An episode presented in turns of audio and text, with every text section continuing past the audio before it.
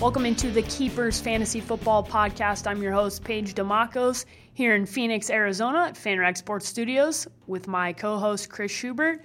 Chris, we were uh, we woke up this morning and the news from the East Coast, the first thing that I read about is something that surprised me, quite frankly, and that is because the five and four Buffalo Bills, who are currently second place in the A F C East, in the middle of the playoff hunt, are going to sit down their starting quarterback, Tyrod Taylor, in favor of rookie Nathan Peterman. Not only are they in the playoff hunt, they're in a playoff spot. Why? Why? Why?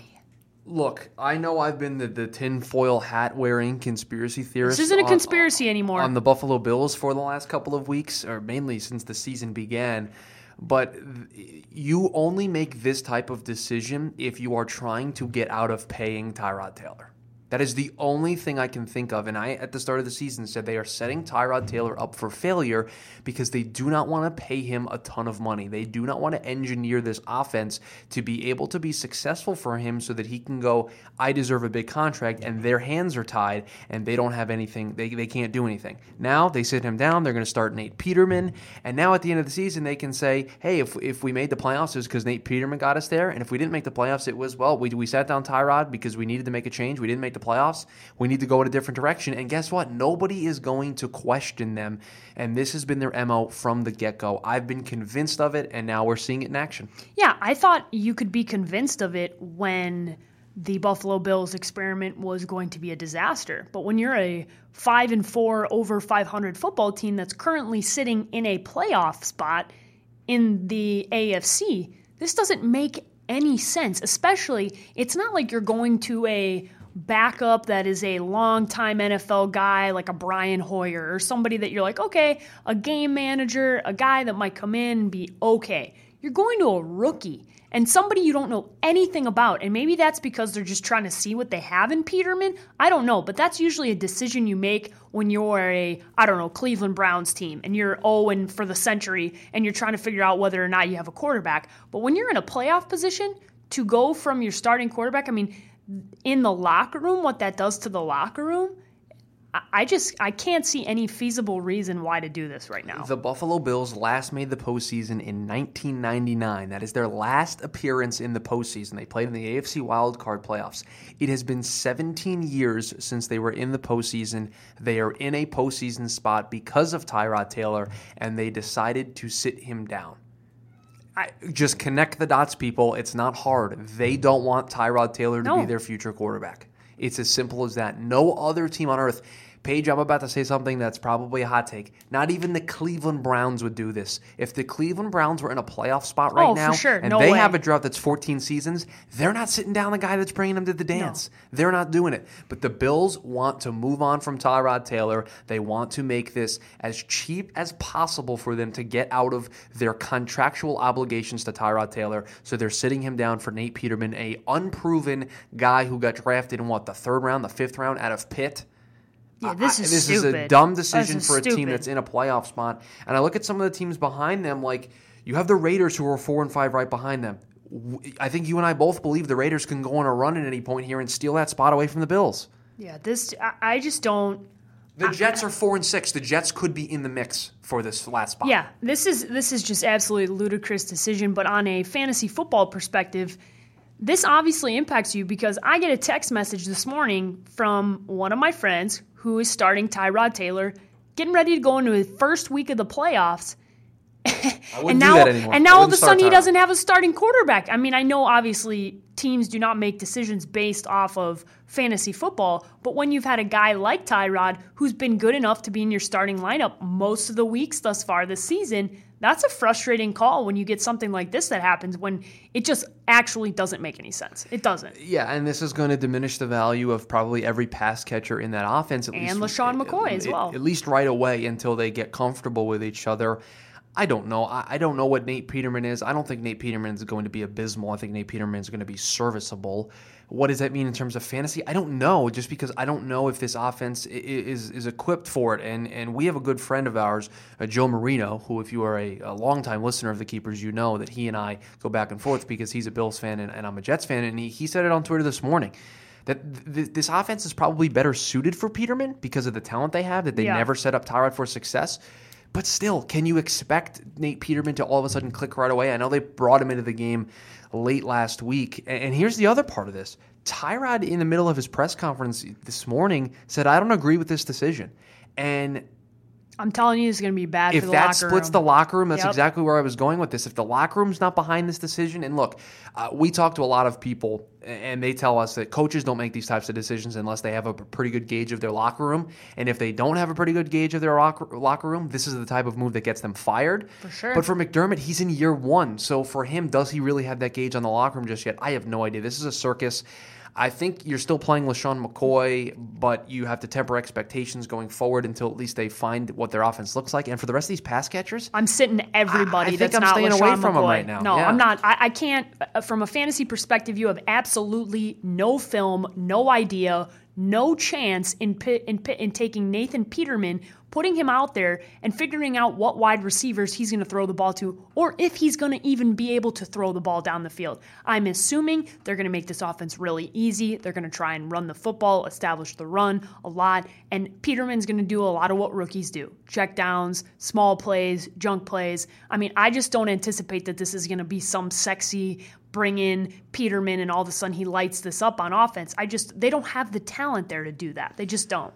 No, they, they do not, and I think it's going to be uh, a bit of a growing curve here for a team that only has a one-game hold on a playoff spot. There are three teams right now, I think. Let me let me just pull up the, the numbers right here. There are three teams sitting one game behind of the Bills, and then there's one team right behind that sitting two games behind them, and it's the New York Jets, who have beaten them this season. So Uh, the, the playoff race in the A F C is wide open, and I think the Bills have opened the doors for the next four teams behind them to potentially sneak in here. Yeah, and I'm sorry for – I truly am. I'm sorry for fantasy football owners because you're going into the playoffs. I mean, a lot of people are starting playoffs either this week or next week, and decisions like this can impact your whole fantasy season, and that sucks because you obviously – LeSean McCoy is a guy you've been counting on. You've had some of their position players you've been playing. I mean, this this will impact their defense. This is this affects everything. So if you're a Buffalo Bills owner, any anybody there, the only person I'm confident starting is LeSean McCoy. Wait and see on everybody else. I know you might have to start somebody else, and absolutely positively do not start Nathan Peterman. Oh, by the do way, not. by the way, they're going on the road to face the Chargers in L A. Like yeah, this is not an easy across, matchup. Yeah, like, no, good luck. Like good luck, Peterman. Seriously, good I mean, luck with those I, two pass rushers coming through the middle. I know when I, you when, when you look on paper, it's the three and six Chargers, but like Joey Bosa and Ingram are going to kill him. This is I don't get. He might this. not make it through the game. Tyrod may be back in. He may have to. May, Seriously, may, Tyrod might be back, back in. in the game. I mean, I just. This is why teams, this is why organizations have bad reputations. Decisions like what happened today are why the Buffalo Bills are the Buffalo Bills. Seriously, this is why teams have bad reputation. Cleveland gonna Cleveland, Buffalo gonna Buffalo. But let's get on to Waiver Wire Wednesday before we go off on a complete tangent. Either way, Tyrod not playing, biggest news of the day. And Nate Peterman's not a part of Waiver Wire Wednesday. Here's no, absolutely a little hot not. Take for you. Keep I got, that away. I got six guys for you, Paige. All right, All right? go go with your first guy here. Case Keenum, who today was officially oh named the starter for Minnesota, has got a pretty favorable matchup going up against the L A Rams because I think the L A Rams defense is not uh, that big, bad, feared defense that we've expected it to. Keenum's been lights out the last couple of weeks through four touchdowns in a game last week. I really like him. If you're in a bind uh, like like yours truly is, I think Case Keenum is a, is a wonderful quarterback option for this week. So I like him a ton. Hey, this is this is your option right here. You got Tyrod Taylor, go pick up Case Keenum. Yeah. Uh, That's your option. My second guy is also a quarterback, so I'll hit him here as well. And, and Paige, I know we're talking about Case Keenum, and that surprises you. Are you ready for this? Oh, boy. Blake Bortles. Wait. That's it. I, I, I'm, I'm in. I'm Are buying, we sure? I'm buying in on the Blake Bortles. Are we He's sure? playing the Cleveland Browns Okay, we week. like matchups. And that's, we like matchups. That's what we're talking about on a Waiver Wire Wednesday. Yep, love Blake the matchup. Blake Bortles, a great matchup against the oh and nine Browns. A lot of points can be scored. He may not be asked to do a whole lot, so he may be able to get out of there two hundred yards, a touchdown or two, don't turn the ball over. You'll be happy taking fifteen, sixteen fantasy points from Blake Bortles oh, on yeah. a week where maybe you have Tyrod Taylor, maybe you have an injury, maybe you have a bye, right? You can sneak Blake Bortles in there, just ask him for fifteen points, and anything above that is gravy. So I like Blake Bortles a lot this week as well. I, I like that one, Chris. So I got two good ones so you got, far. You talked me you talked me into that one, and I would say Blake the only specifically because of the They're matchup. They're a playoff team, also. Let's yeah. just not forget Let's, yeah. that. Yeah, Jacksonville's defense is elite. Okay, they're the only team I feel confident calling elite on a week-to-week basis defensively.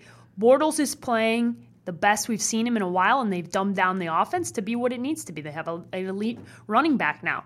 Okay, they're running. They have Leonard Fournette, who's going to be probably a superstar in this league going forward. He's been so far this year, and if he can play mistake-free football, he's playing an inferior team.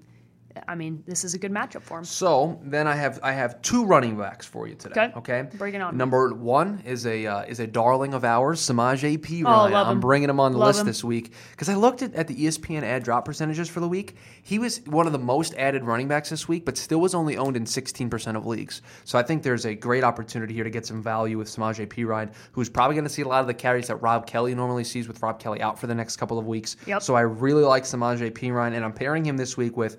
Uh, You, I'm going to sound like a broken record, Rod Smith.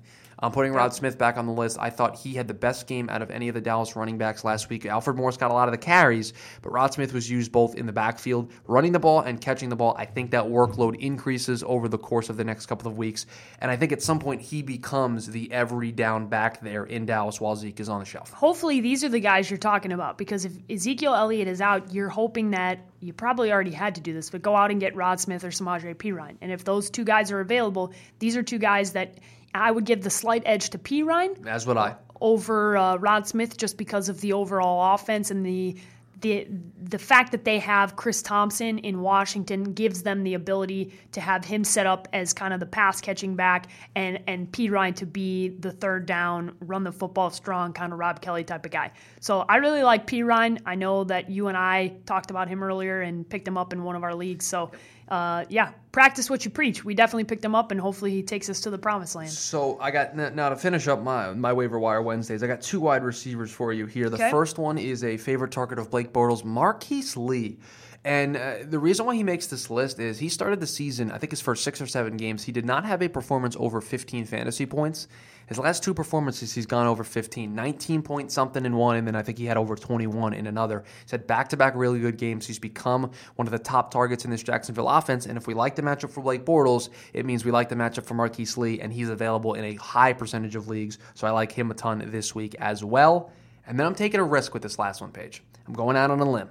I know he's playing the Jacksonville Jaguars this week, so this is not a pickup for this week. But he was dropped a lot after his injury. I'm picking up Corey Coleman because this Cleveland Browns oh, offense. You love yourself some Corey Coleman. They need a number one wide receiver. I I don't know if they're getting Josh Gordon back anytime soon. I'm one of the people that has Josh Gordon and is holding on to him here. Hopefully that he plays well. But if you need a wide receiver for maybe beyond the season, maybe a little bit of a playoff push, I like Corey Coleman. I think he's going to very quickly reestablish himself. Again, not this week against that elite Jacksonville secondary. This is a play for beyond. But sometimes you got to make these moves a week or two in advance, and I think Corey Coleman makes that list. Yeah, I'm with you on that one. I think Corey Coleman has the upside. He's a huge play. You could get him and probably put him in a flex position and, and have some serious upside on that one. Chris, anything else you want to hit before we end the podcast? Um, no, that's basically it. Um, those are my six for this week in terms of waiver wires, and the Bills are stupid. Yeah, the Bills are stupid. Tomorrow, we're recording this podcast on Wednesday, November fifteenth. Tomorrow, November sixteenth, two thirty Mountain Standard Time, you can watch our live fantasy football show on fan rag sports dot com. On live stream, you can check it out on Periscope. If you follow me on Twitter at the underscore sports page. If you want to hear all of Chris's takes, including his W W E hot That's takes, right. you can follow him at Chris R. Schubert. And uh, like I said, you can follow me at the underscore sports page. And you should subscribe to this podcast on iTunes, The Keepers. Search for it, hit subscribe, leave us a review. Uh, say nice things, really. Please, nice things. Yeah, we're, ni- we're trying to feed our families here. Yeah, nice things would be nice. Uh, but for Chris R. Schubert, I'm Paige Demacos. This has been The Keepers Fantasy Football Podcast.